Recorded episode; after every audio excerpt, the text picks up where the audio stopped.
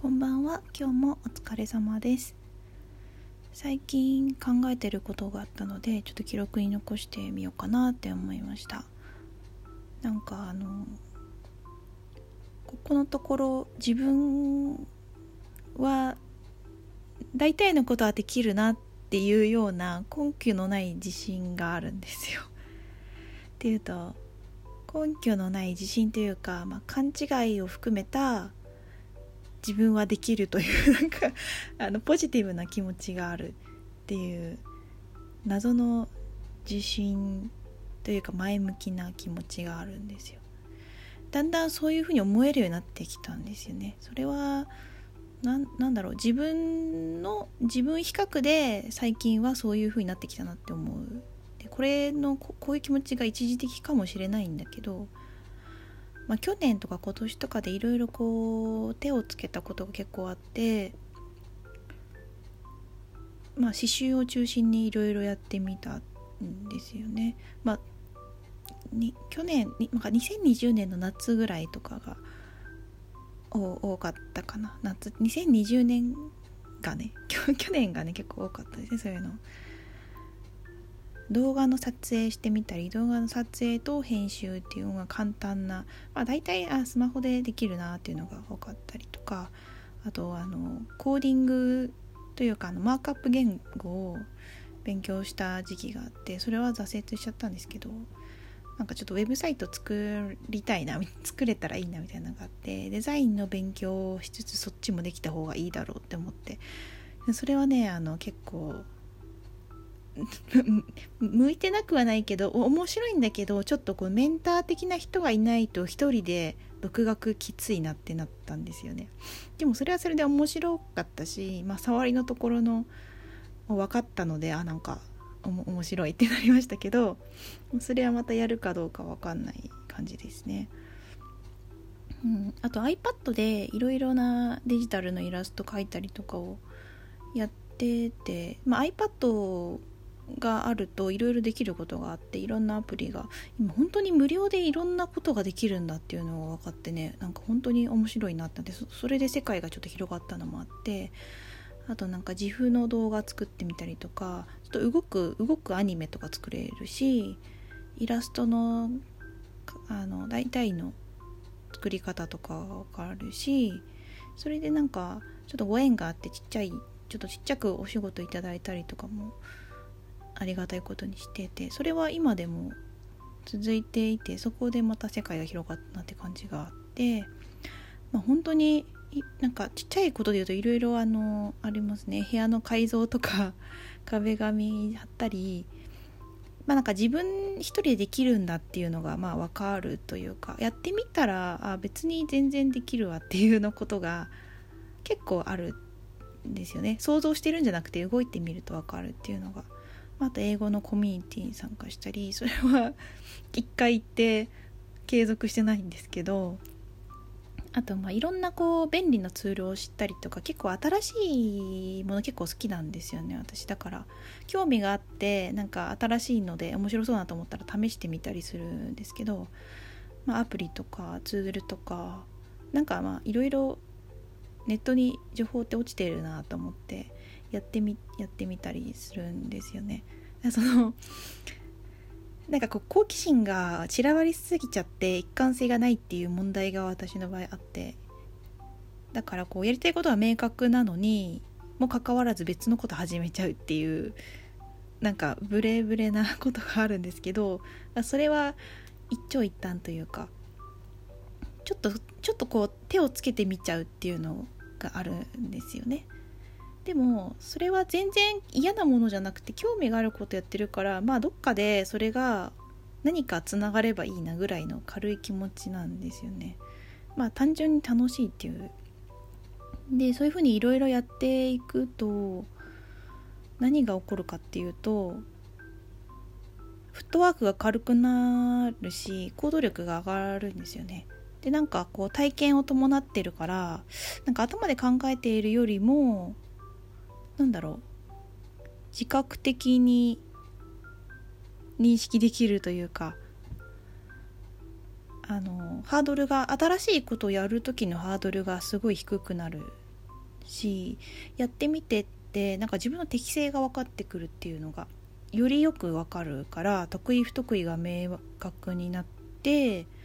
なんかこう何かやろう行動する時に選ぶのがスムーズになるなって思います。だから迷いがなくなるからそれがいいなって思いますね。でやりたくないことはやらないっていうことでやりたくないというか自分の苦手なことっていうかが見えてくるからそうするとこうそれを捨てることができるっていうやらないことを決めれる。だから基本的な生活とかこう自分のこう健康とかに影響がないものは捨てていくっていうのを選びやすくなるいろんなことをやってみるとそういうのを選びやすくなる。でいろんな分野の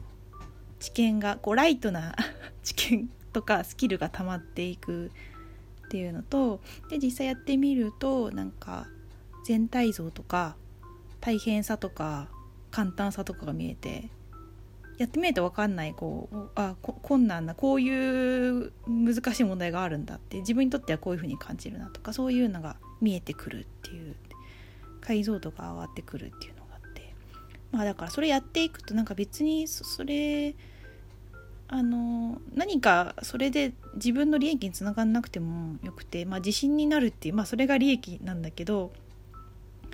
根拠のない自信が なんかちょっとやってみてああこんな感じかって分かるっていうその過程がすごい大事だなって思ってそうなんか数字としての実績とかなんかそういうものじゃないんだけどあなんかあ自分はこれぐらいやってこういう風な感じだったっていうことが分かった事実みたいな。それが分かるとあ別にじゃあその怖くなくなるというか変化とかに新しいものに対する恐怖とかはないし時代の流れの変化とかは怖くないしむしろワクワクするみたいなことが結構あるし落ち込みにくくなるっていうなんかこう分からなければやってみればいいんだなっていうことで解決するっていうのが割とこうでなんかそういうふうに思えるこうなんか気持ちになってきたっていう 感じですね。自分の行動次第でなんとかなるからその他人に認めてもらう必要がないっていうなんか感じというか何かに依存する必要はないっていう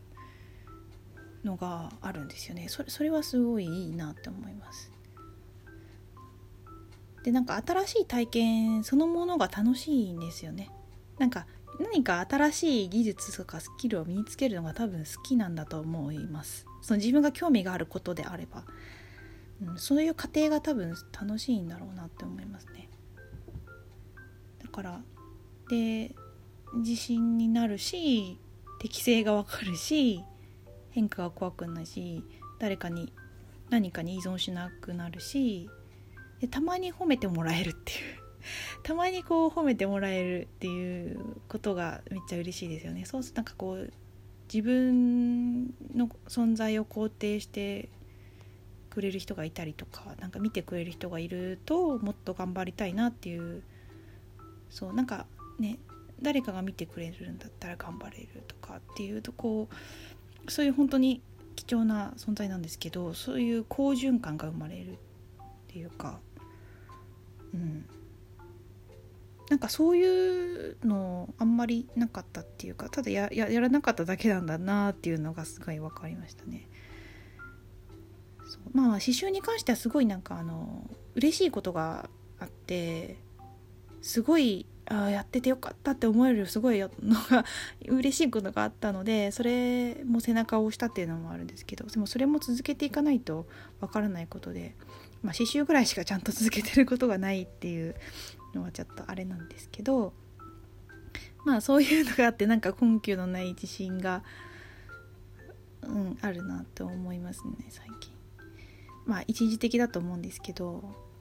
ただ私の場合そのいろいろまあデメリットがある。でその好奇心が散らばりすぎてることをに対して デメリットがめっちゃあるっていう。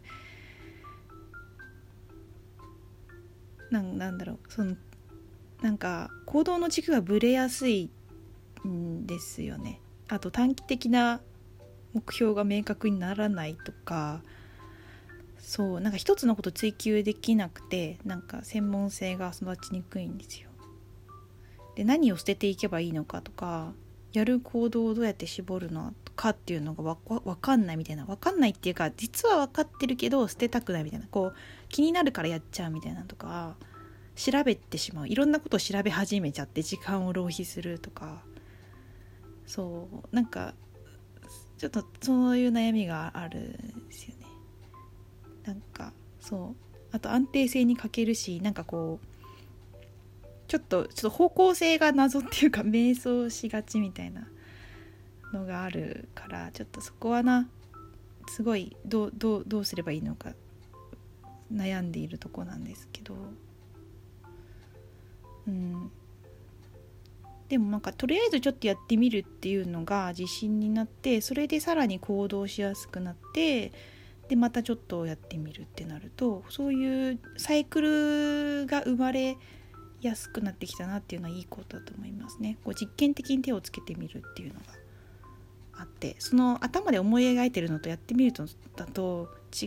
うからで何かなんか大体のことはできるなって思えてくるんですよ本当に。なんかそれが実際にやってみた結果がどうとかじゃなくてその体験して現実を知るっていう過程が大事だなって思って